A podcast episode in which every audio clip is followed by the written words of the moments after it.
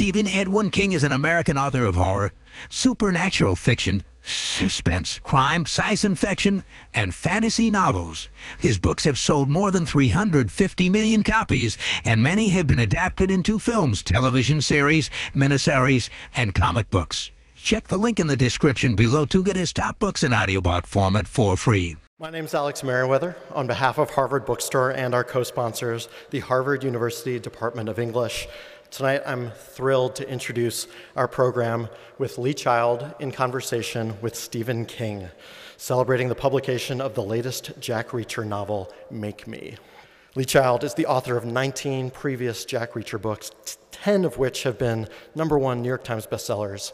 Make Me, released just yesterday, is the 20th in the series. Joining Mr. Child tonight is one of his biggest fans. Stephen King is the author of more than 50 books, bestsellers all over the world. We're honored to have him tonight amid a busy week for Mr. King. On Friday, he'll be among the first guests on Stephen Colbert's new Late Show. And it gets better. And tomorrow, he'll be an honoree at the White House as a recipient of the National Medal of Arts.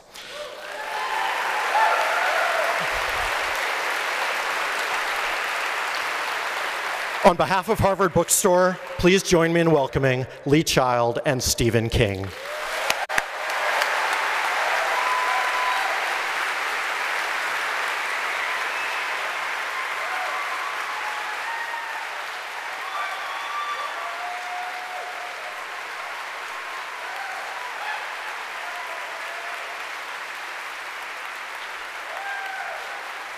I wrote a novel called Under the Dome, and uh, it was uh, not necessarily to be confused with a TV show, but yeah. I, did. I didn't say anything bad, but uh, the main character, Dale Barbara, is an Army veteran, and when people are a little bit questioning about his bona fides, he says, "Go ask this guy, Jack Reacher." Yeah. So. What I want to know is where Reacher came from because he just suddenly appeared full blown in Killing Floor and he was just there. Boom, he was this presence.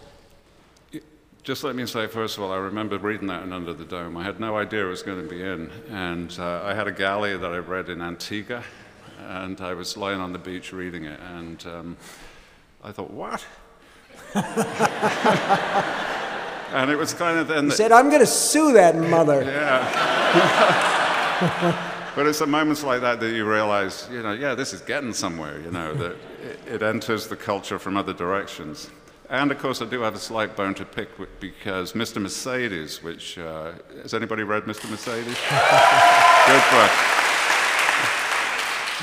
the bad guy, a really, really bad guy, is in the middle of doing something uh, extremely bad, and it, but he, he has to take a break for like 35 minutes until something else happens. So he pulls out of his backpack, he pulls a Lee Child paperback to read it. So Stephen is a sort of equal opportunity promoter, you know, good guys and bad. But where did Reacher come from? I think, you know, the only sensible answer to that is uh, from what I'd read before. You know, all my life you read stuff. And clearly there is a, there's a character that, that has showed up throughout history in all different kinds of contexts, all the way back through medieval myths, the Robin Hood stuff, the old uh, Scandinavian myths, the Anglo-Saxon myths, this uh, mysterious stranger. You could even say it goes all the way back to religious myths, you know, the savior that shows up. And, um, you know, so that was a character that has always existed. And as, as, a kid, I was interested in that. I was also interested in David versus Goliath, mm-hmm. except I, I was always rooting for Goliath. so I kind of figured, suppose Goliath was the good guy here. Um, plus a little bit of wish fulfillment, because I only started writing because I got fired from my previous job. And, uh, you know, I was just sick of always feeling kind of um, vulnerable or powerless, and, and a, a, lot of other people were at the same time. And just in normal life, you do. You know, you're walking down the street and you're late at night, and it's a, you're just a little worried about this other guy coming towards you or those two other guys on the other sidewalk. You, you live with that kind of nervousness and fear all the time. And I just thought, suppose you didn't. You know, suppose you could walk down any street anywhere in the world and pretty much be guaranteed that nobody is going to mess with you. Very empowering feeling. Yeah. Well, there's a lot of universal. Uh, how how the hell do you say that word? If I'd been to Harvard, I would know how to say universality. Uh, there's a thing that, that I really love about this guy. Uh, he's got no credit cards, he carries cash, he doesn't have a cell phone, uh, the 21st century slave bracelet. Uh, he doesn't have a suitcase, he's got one set of clothes, and he has one possession that he carries with him, and that's his toothbrush. He has an ATM card, I think, doesn't he? He does now because people said it was unrealistic, you know, after. after 9 11, you can't do that telephone banking. Uh-huh, yeah. yeah. But I think there's something uh, tremendously appealing about that. Yeah, I think that's something that people pick up on as well. And I used to think that was a male fantasy, to be honest, that the idea of having no commitments and no obligations and no responsibilities. Um, th- but it turns out, anecdotally, to be equally a woman's fantasy. They would just love to walk away and be somewhere else tomorrow with nothing tying them down. And, uh, you know, that old cliche, you don't own things, things own you. Yeah. I think to a certain extent it's true. Mm-hmm. And, um, and also it's rigorously rational. I mean, w- like Reacher's appro- approach to clothes. I Talk about that a little bit. I thought that was. You guys know because you've seen it, but it's so delicious. that was, I mean, really, that was a response to two women writers, um, Sue Grafton and Sarah Paretsky, who started out, who, who really changed the mystery genre in a big way, in as much as they made it very very feminine, not necessarily feminist, although in, in Paretsky's case, absolutely, but feminine in the sense of dealing with real world situations. I mean, these women had friends, they had neighbors, they ate, they cooked, um, they had money issues. You know, previously in mysteries or thrillers, you would you were in LA and you had to go to Chicago for, to get the next clue, so you would just slap down your credit card and you get on the plane. But in real life, you can't do that. Your, your credit card is probably maxed out. I mean, that happened to me a couple of times. I've had my credit card taken away at airports. And uh, not anymore, happily, but um, certainly back then I did. And those two women writers introduced realism in that sense, in, in, in every respect, including doing laundry. Right. Uh, I think in Sue Grafton's case, possibly a little too much. Uh, you know, whatever Kinsey yeah, Millhone is up there's to. A certain, uh, in, in her books to tell you everything. But one thing I do like that's kind of like Reacher is that uh, Kinsey Millhone has one dress. Yeah, it's her all-purpose yeah. dress. Yeah. Wrink, it will not wrinkle. It's it's black. It's knee length. And she can stuff it in her purse and take it out yeah, whenever she wants. And, and the thing about Reacher and his clothes is he buys them, when, when his clothes get dirty, he throws them away and at first you say, oh, this is not very politically correct, but they're biodegradable, so that's, that part is okay. And he gets them at surplus stores and uh, puts on fresh ones. But the thing that really struck me is when he wants to put a crease in his pants, he lifts up the mattress and puts the pants yeah. underneath. And at the now, did you have to do that at some time in your I, life? I've always done that, yeah. That's, uh, that's how you do it. I, uh, yeah, there's no clothes there. I thought the clothes thing was a rigorously rational. they had placed it on the agenda. What are you going to do about clothes and laundry? So I thought that was a, just a rational answer, and I was totally surprised that anybody ever noticed it. Uh-huh. But it's one of the things that uh, people love to know about, including his underwear. But, uh, and it's very different in America than Europe as well, because in, in America people are very concerned that he wears several, several days he's wearing the same clothes.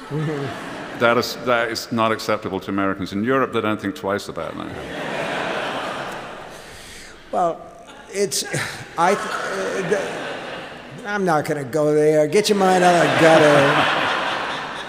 now, I mean, uh, I think about it when I, when I go to a hotel and I see these people who are, you know, some bellman has got this cart and they've, there are 12 bags on it and a suit bag and everything else. And it reminds me of that George Carlin routine about how you have to have a place for your shit, you know, and when you go on vacation, you can only take some of your shit, and you take it in a few suitcases, and if you move, you have like a carry bag for your really important you know. so the idea of not having to carry I see that, and I wonder when they're not on vacation, where do they keep these suitcases? Yeah. There's so many of them. Do they have a whole room full of suitcases? They do. I think some people do. I guess. Raise your hand if you have a whole room full of suitcases. you do, some of you, but you're not going to let on. Ah. How do you know so much about the Army? Well, you know, I don't- part of it is I'm not sure that I do. I mean, part of it is, is the, the literary theory that if you set something down in black and white with tremendous confidence and aplomb, people will believe it. And uh, so I, I operate, that's half of my theory. And the other half is that armies ca are, are not all that different. And they probably haven't been all that different ever since the Romans. And uh, my dad was in the British Army in World War II only for two years, but you know, he's 91 now, so that's two years out of 91, but it had a disproportionate effect on him. He was constantly talking about it, fascinated by the different culture, the way that the civilian culture is so unrecognizable to the military and vice versa. And so some of it is derived from that, and a lot of it is derived from reading and movies and so on, because the US military doesn't take noticeable pains to keep itself secret. You know, a, it's all over the world, there's a lot of access to it. And so, so I, I know some of it, and the rest I make up. And um, on this tour, actually, and on several other tours, I've uh, done military bases, which is always fun. And um, the first time I did it, I dared to ask the question. You know, somebody, some impressive guy came up and said he loved the books, and I said, so, you know, are they realistic? Is this what it's like? And he said, well, not in my unit, but I assume it's like that in some other unit.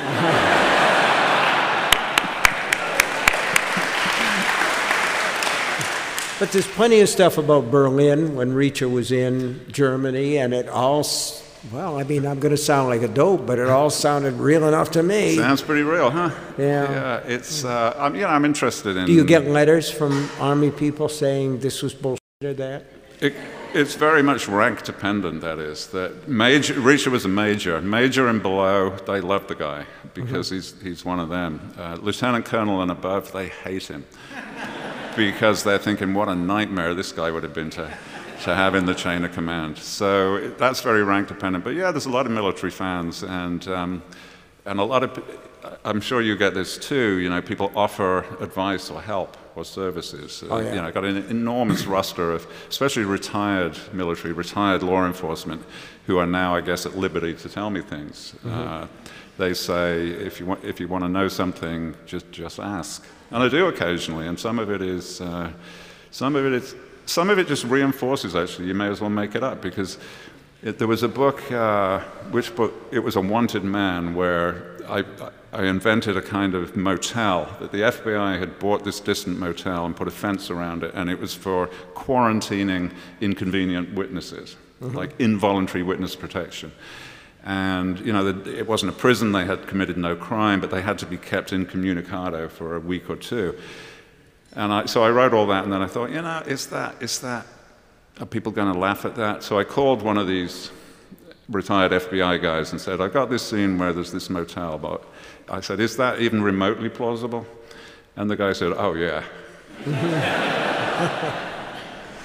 Yeah, I've got, I've got some go-to guys, and it's important that you be able to trust them because you come to them sometimes with very strange questions about, uh, uh, you know, anything from bomb making to projectile vomiting to anything else. I, I can't think of any specific uh, things right offhand. I, I- some things from Dr. Sleep uh, about uh, uh, hospice care and that sort of thing, and some great stories that came out of that. Um, you're British. Mm-hmm. I mean, Yeah. but you really know America. How did that happen? Well, again, I mean, you really know America. There's a really there's a there's a loving sort of close textured feel. Well, I, yeah, there, it is loving. I love America, and uh, I always have. I, I was, I mean, I'm old enough t- to remember a period when there was no instant communication. You know, America, in Britain, America was a long way away.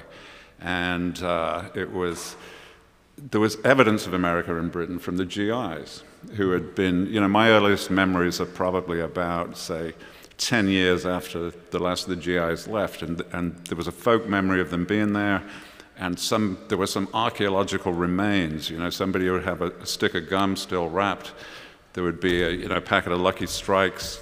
Somebody would have half of a Superman comic or something like that. So America was remote and mysterious and very appealing to me for some reason. I just instinctively felt that I should be there. Mm-hmm. Uh, like and when you, did you come for the first time? First time I ever came was 1974.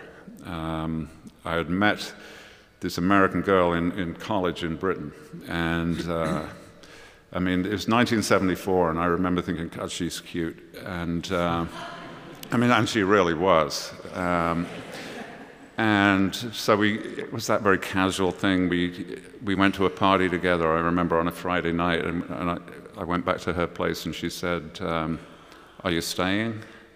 And I said, Yeah, may as well. And uh, I thought. Nothing I thought, better to do. Yeah, exactly. Nothing. There had been a choice of Nothing two. on and TV. I, there had been a choice of two at that party, and I thought, well, I'll try this one and then the other one next. And I thought maybe uh, this could be a couple of weeks of really good fun. And that couple of weeks just last month turned into 40 years. So. Uh, Um, so, so, yeah, so the very first summer, you know, she's from New York. She goes home to New York, and uh, I went with her, and it was just magical from the first moment. Uh, the, the, cheapest way to get there, there was a student fare on Air France to, to Montreal, mm-hmm. and then you flew down on uh, Eastern Airlines uh, to LaGuardia, and it circled Manhattan for about 20 minutes before it could land. And I, I just thought, wow, I've died and gone to heaven. But I also thought, where's the soundtrack? Uh-huh. Because you were so used to seeing that, that scene in movies. Um, so yeah, from that is, uh, and then I emigrated here in '98. And part of emigration is you have to fill in a whole bunch of forms. You have to also have a chest x ray to prove you don't have tuberculosis. You've got to have no police record, all that kind of stuff. And part of checking your police record is you've got to list every visit that you've made. And in those, from 74 to 98, which is 24 years, I'd visited exactly 100 times that I had to list. So, uh, you know, I, I felt, especially with the outsider's eye, because that's what I love about telling stories about America to Americans, you can look at it through your outsider eye, and stuff that you are all so familiar with, you're not seeing anymore, is still fascinating to me. That's good. That's good. I like that. Um, yeah. But there's, a, um, there's uh, at least one Reacher book that's set in New York that has a lot of subway stuff in it. Uh-huh. Is that the only New York Reacher book? I guess he's in New York a little bit in Tripwire, um, back and forth. But yeah, Gone Tomorrow was the subway book, and that was my sort of homage to New York. But again, interesting in writing it because I, I was living there at that time, and uh, i was writing the book completely accurately. Yeah. But the accuracy turned out to be a, a, pain. You know, they were driving from the Dakota building down to uh, the West Village or somewhere, and I had, I had them doing it as you would. Mm-hmm. But, but then I reread the page, and it was like reading a MapQuest page on acid or something, you know, one way street and no left turn and all of this. So that to me became an absolute example of how actually you've got to get things wrong to get them right. Mm-hmm. Because I just simplified the geography. I figured people knew the west side, they knew the east side, they knew the villages at the bottom, they know Harlem's at the top, Central Park's in the middle. So I just basically like they come down the West Side Highway and turn left into Houston Street, which you absolutely can't do. But I figured that, you know, for the rest of the world, it's, it's and uh, I've done you that do. many you, times. You make it up, don't you? Yeah. You just do. one of the books was about Texas, and I wanted to uh, include the, you know, the state police, the highway troopers, because that is a concept that everyone in the world understands because they've watched CHiPs on television, you know, California Highway Patrol. They understand that there is this th- state police thing, and so I call it the state police. But of course, in Texas, it's not called the state police, it's called the Department of Public Security. Mm-hmm. And, uh, or public safety or something like that. And I thought, well, you know, if I, write, if I put that down, then great. Everybody in Texas is going to nod their head. But everybody everywhere else in the world is going to say, What is this Department of Public Safety? Restaurant inspectors? so I, I, called it state police, even though that's wrong, it was kind of right. But uh, the, I would say the great majority of the books, including uh, Make Me, which has one of the shock endings of all time. And I say that, I'm case hardened, you know. but it has one of the shock endings of all time. But a lot of the books are set in nowhere. And you really seem to understand nowhere. I'm a country guy myself, and I love the middle of the United States, Nebraska, and uh, I think Make Me, although you never say specifically, must be Oklahoma. Northern Oklahoma and Kansas. Northern Oklahoma, yeah. and there's yeah. nothing there, but you got it down pat. And I feel like you love those places. You must have spent some time there in the real world. Yeah, I have. I've spent. Uh, I, am like Reacher. I spend a lot of time just going aimlessly from place to place because why not? And um, I do love that interior. It's, it's, you know, look at it from a European perspective, where um, you know, I worked in a in a city called uh, Manchester, and, uh, you know, if you're into soccer, that's where Manchester United, Manchester City is. And then there's uh, down the road, 30 miles down the road, is Liverpool, where Liverpool Football Club is. And those two are completely different cultures. They could be different planets, but they're 30 miles apart. And so, from a European perspective, the idea that you come to America and you put yourself in the position of those early settlers you come to America and you see the Hudson River. My God, what a big river, you know. Mm-hmm. And then you carry on and on and on, and you see the Mississippi, like unbelievable. And then you, it takes you months to cross the plains, and you see the Rocky Mountains. You know, that is just amazing, and it's still all there, and it's still pretty empty in the middle. And so I've, I've, I've seen, and I love the that disjunction that happened in the 1950s when the interstate system was put in place.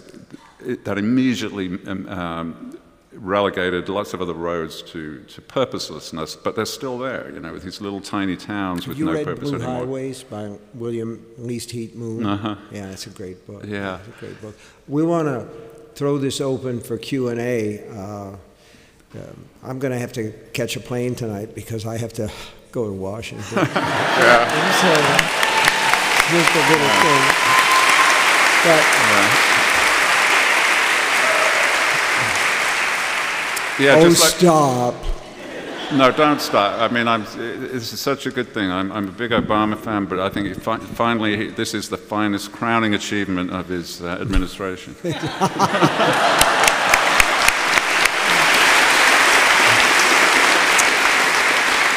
do have a way with words, Mr. Child. I have, I have a couple of questions, quick questions, and, and then we'll go to the audience. Uh, Tell us about the Reacher movie that's coming out. Yeah, we the uh, we just finally it, it finally got uh, all solid and and it's uh, starting to shoot next month and it will be released one year later, October 21st, 2016. They did it kind of backwards. They announced the release date first, and then figured out when they would make it. And uh, so it's it's shooting in New Orleans starting next month, uh, based on Never Go Back, which is a book from a couple of years ago. Um, Tom Cruise again.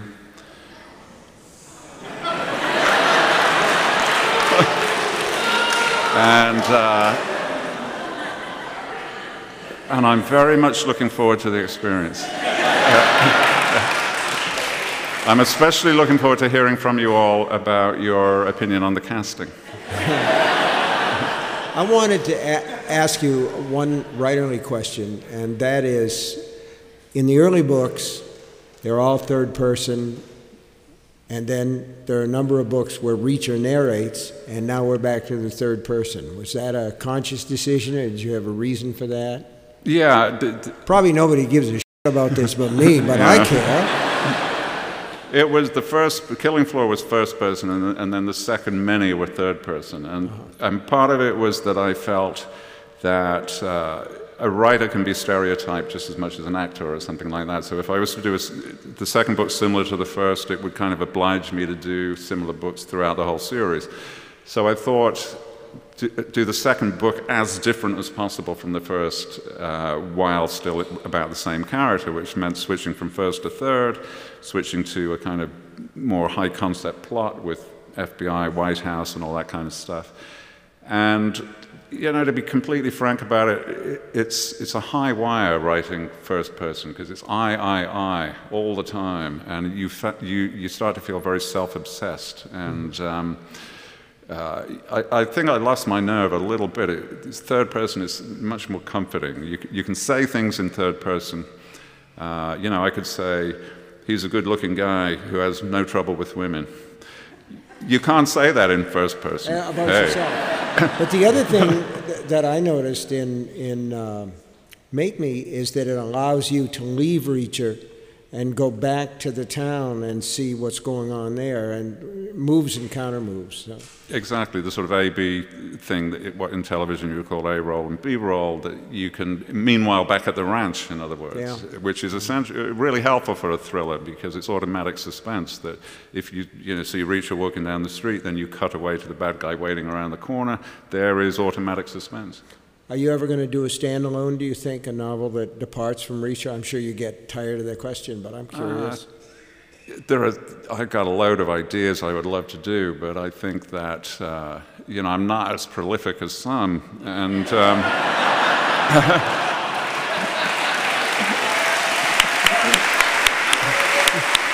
so it would really mean taking a year off Reacher, and uh, I feel like you know, happily, gloriously, people are into him. And to say, look, I'm sorry, guys, you're going to have to wait a year for the Reacher, mm-hmm. try this instead, you know, that's a losing proposition. That book starts with two strikes against it, essentially.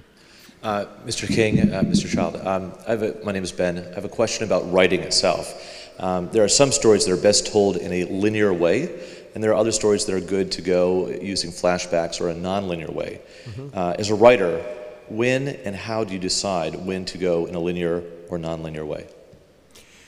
Well, I generally don't. I, I let the story, you know, Alfred Bester, the, the science fiction writer, I heard this from uh, my, my agent who, who's now passed away, but he, uh, Alfred Bester was one of his clients. He wrote The Stars My Destination and The Demolished Man. And uh, Alfie used to say the book is the boss, and the story is the boss, too, so that I think, in a way, it goes to what Lee was saying about uh, whether you tell it in the first person or the third person. You know, the story asks you to, to tell it in a certain way. And usually, with a piece of short fiction, you don't need as much backstory. It's usually just what's in front. So uh, it, it's a, on a case by case basis. I think you try to tell what the reader needs to know. Yeah, which is what I need to know, you know, because I, am I'm permanently in the position of the reader, that uh, this is a story that's being told to me uh, right. just as much as anything else. So, and I don't have a plan, you know, I don't think, okay, yeah, I'm going to interject a bit of backstory here or there. It just happens. You just feel it. For me, it's entirely instinctive. Yeah, I think that's, that's an important thing. I've never heard anybody actually articulate that quite so well. In a way, what we do we're stenographers. The, yeah. the story is being told to us, and we put it down. You said you wouldn't want to take a year off from Reacher, but could you do a joint venture? you know, like a small three or four hundred pages? Uh, well, Steve's got, I think, uh, actually contemporary experience of working with other writers. I've only ever done short fiction with other writers, and uh, I, am not sure I could do a whole novel with somebody else. I, I don't play well with others because, and, and like I say, you know, it's, it's, it's not up for discussion. This is the story. This, um, my editor will often say to me, uh, wouldn't it be better if this happened after that? And I would say, yeah, probably, but it didn't.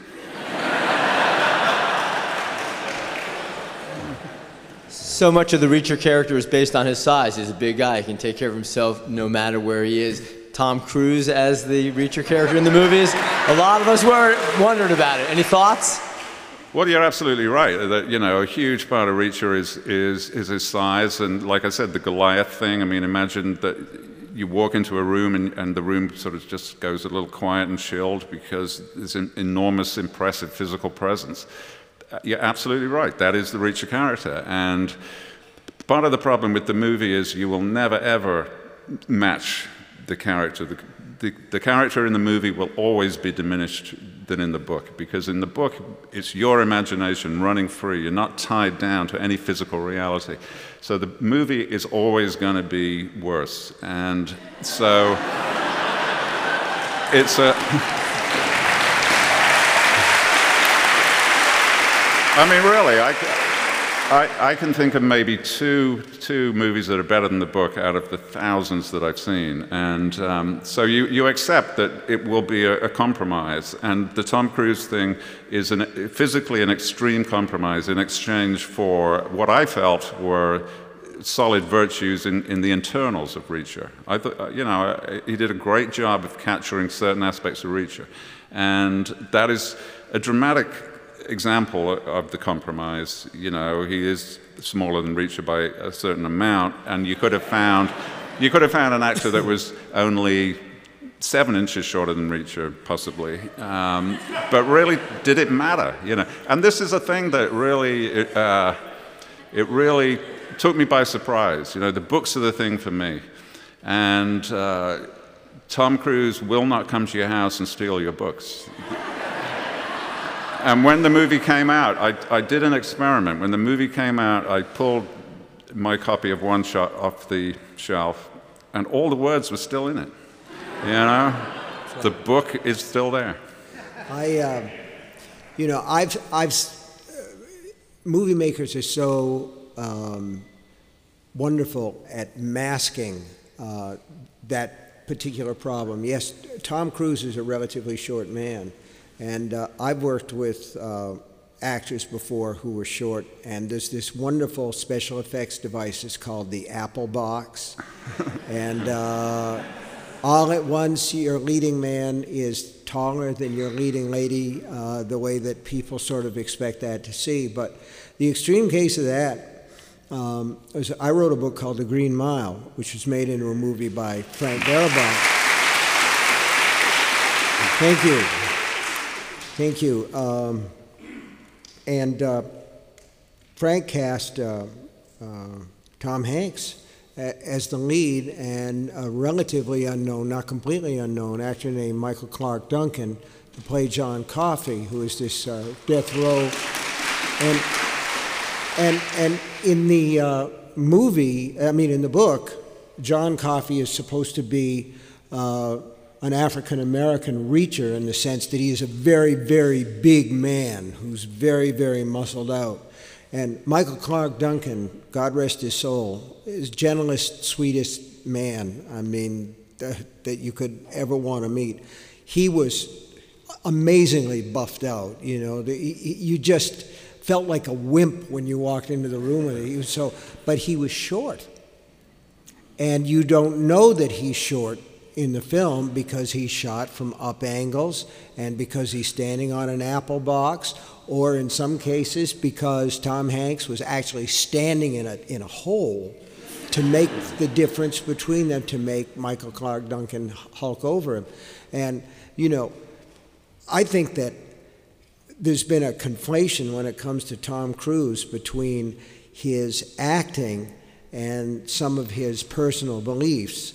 And uh, I think that it's, uh, uh, it's understandable, but it's a little bit unfortunate. He is a tremendously physical actor, a tremendously able physical actor, and he's, he's good with lines and he has uh, what we call star power. But, you know, I was sort of amazed to find out that in the last Mission Impossible movie, he did a lot of the stunts himself, including hanging off an airplane. And that's something that even Reacher might not want to do. Yeah. so Tom Cruise is okay with me. It's okay with a guy going to the White House tomorrow.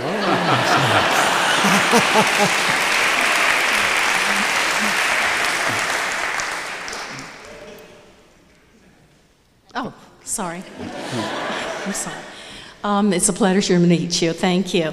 Um, I was a flight attendant with Eastern, and I didn't know anybody ever remembered that airline, so thanks a lot for that. Got a little flutter there. Um, I too have read every one of your books. I inhale them, and then I sit around and foam at the mouth till the next one comes. But um, you, the way you describe your scenes, the fight scenes, I mean, you have the directions, you have the foot movements, everything is just unbelievable. So I wonder, do you sit in your little room and act it out and then write it down? No, I just, I, I just close my eyes and remember when I was about nine or ten. Uh, I was totally Jack Reacher when I was about nine or ten. Um, I grew big very early, and uh, I ruled the yard. Um, by the time I was 14 or 15, everybody else had caught up and it became a little more troublesome, but uh, I had some glorious years in there, and uh, I remember it well. Didn't win them all, I've got some missing teeth as a result and so on, but uh, you know, largely it was, it was, a, it was pretty good, and I, so I just think back, what, what did I do on that day? And uh, just write it down, yeah. So I was wondering if you have a favorite Reacher moment, whether it's a fight or a deduction or a decision he made. Is there is there one that sticks out as your favorite? For me, uh, I think there's one. It's not so much a moment; it's just a sort of attitude that there was. Uh, it was in personal last year. Uh, he, he's hit a couple of guys and thrown them in the back of a van, and they're driving along, and the, the woman with him looks in the back and says, "Reacher, one of them's not breathing." And he says, What am I, a doctor?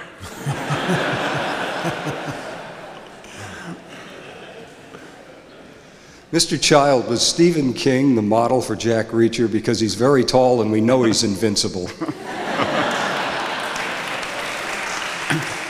Well, I got to say, I, I, got you know, I got to just place on record that uh, this is the most fabulous job, and it has given me all kinds of opportunities, and, and this is one of them. I mean, how how unlikely is this that uh, this could ever happen? Well, I took the job because I'm a fan. You know, I don't want to turn this into a touchy feeling love feast or anything, but it's it's also good for me, darling.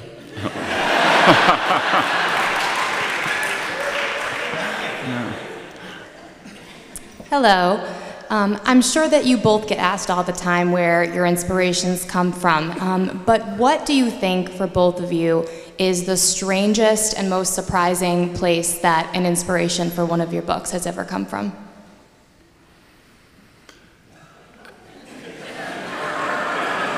Yeah, no, that could be different.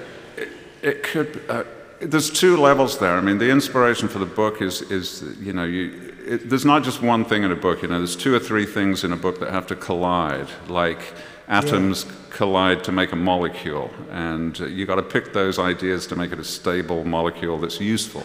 So, and they come from various different places. But uh, for me, the idea of being a writer as such uh, was never really the thing. I wanted to be an entertainer.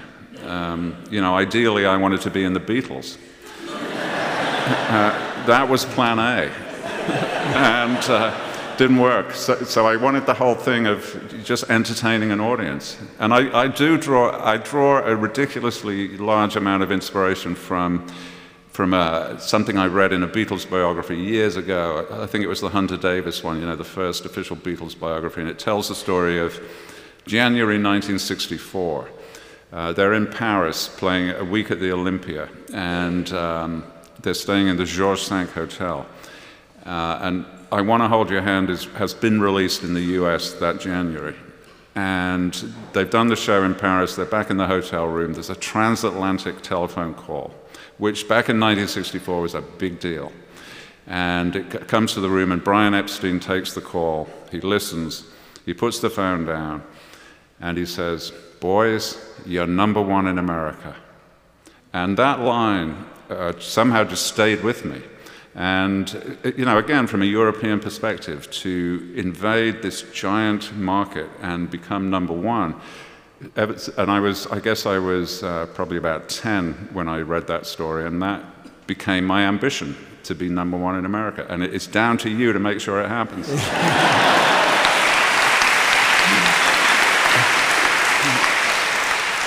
Lee, tell these people about the band you were in and uh, who helped you move your equipment. Yeah, we were talking about this last night. I mean, like, if you divided the teenage population of Britain by four, that was the number of bands there were.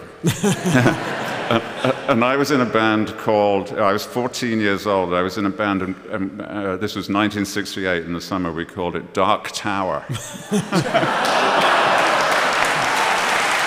no, wait, that's not the good part. So it, that's where he gets his inspiration. But, uh, and we, because we were schoolboys, we, we, had, we had booked rehearsal time in this municipal facility uh, till 11 o'clock at night because we were schoolboys. We had to go to school the next day. And the really cool kids who didn't have to go to school had booked it from 11 through the night.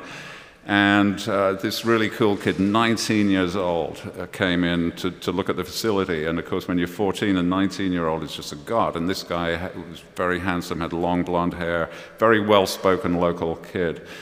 And he, he, he said he was taking a look because his band was coming in the next night at 11. So, sure enough, we rehearsed all night. And then at 11, he came in with his band and he helped, they helped us push our gear to one side. We helped them push their gear into the middle the, the well spoken blonde haired boy was Robert Plant. and uh, that was Led Zeppelin's second rehearsal that, that we did. Man, I love that story. I love that story. Next question. Mr. King, you once said that if you write something and somebody paid you for it and they send you a check and you cash the check and it doesn't bounce and you pay the light bill with it, I consider you talented. Does the check they send have to cover the whole light bill? no. Yes! I mean,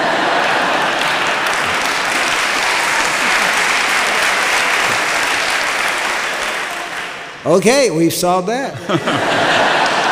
so, in the study of creativity, usually they say there's a phase of uh, incubation where you're, you cannot come up with ideas. But then you go into the illumination and you have ideas out of nowhere. Does that really happen with you? You know, I think it's, a, it's, it's, it's one of the divides between, uh, between writers and non writers, this whole idea about ideas as if ideas are difficult things to get. Um, you, you, know, it's not that ideas are scarce and that you're hunting around and glad when you find one. Um, ideas are you're bombarded by them constantly. Uh, you know every single day you get up in the morning and you, you check the news or read the paper or whatever you've right there you've got five ideas. And as you go through the day you're going to have 10 or even 20 ideas. And that happens every day. So ideas are really not hard to come by. It's, it's much more of a of a sense of being able to spot which ideas are going to be interesting for an entire book and which ideas are going to be durable enough to still be interesting next year when the book comes out. It's much more of a selection amongst many ideas than, than a hunt for ideas. That's what I think. Yeah, um, and it, what you said before, a lot of times two things come together to form the, the necessity to write the story. Like uh, the ideas, as Lee said, the ideas come and go, and they're almost like uh, stuff that sifts down, that falls through the, the sieve in your mind and disappears. Um, I was coming back from uh, Florida. I was driving. This was probably four years ago, and uh, there was a story on the local news in South Carolina where I stopped for the night about a woman who ran into a bunch of job seekers at a McDonald's. Uh, mad at her husband or her boyfriend who had left her and uh, went out to get him and just ran ran people down like nine pins, and uh, then backed up over a bunch more. And I thought, well, that's a really awful thing, and uh, it's amazing, and just you, you know, the standard things that people think. I can't believe somebody did that, blah blah blah, and that was it. And then maybe the next day when I'm driving or something, I thought to myself, well, what if somebody did that on purpose to kill as many people as they possibly could. And there was a cop that couldn't solve the case, but then after he retired, this guy started to, you know, to haunt him and stalk him about that. And then I said to myself, bingo, I want to write that.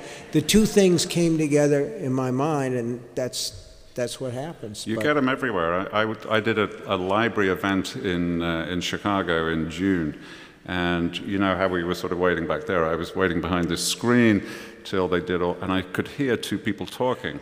They were real close to me, but th- there was a screen so they couldn't see that I was there. And one, two women, and one said to the other, Oh, I've had a hell of a day.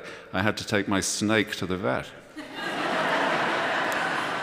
and her friend said, uh, Why? What was wrong with it? Well, it, it had, for three weeks it hadn't eaten, and it was get, getting longer. And her friend said, Well, what did the vet say? Well, the vet asked me, Does the snake sleep with you? And I said, Yeah, as a matter of fact, it does. It sleeps in the bed. The vet said, It's getting ready to eat you.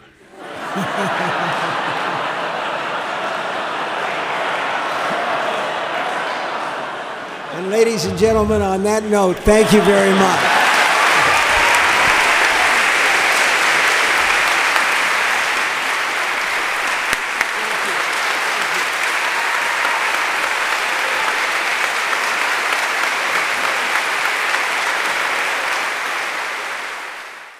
Reasons why she thinks it's so hard to mobilize people around climate change or divestment is because um, it's a strategy, not an identity. Stephen Edwin King is an American author of horror, supernatural fiction, suspense, crime, science fiction, and fantasy novels. His books have sold more than 350 million copies, and many have been adapted into films, television series, miniseries, and comic books.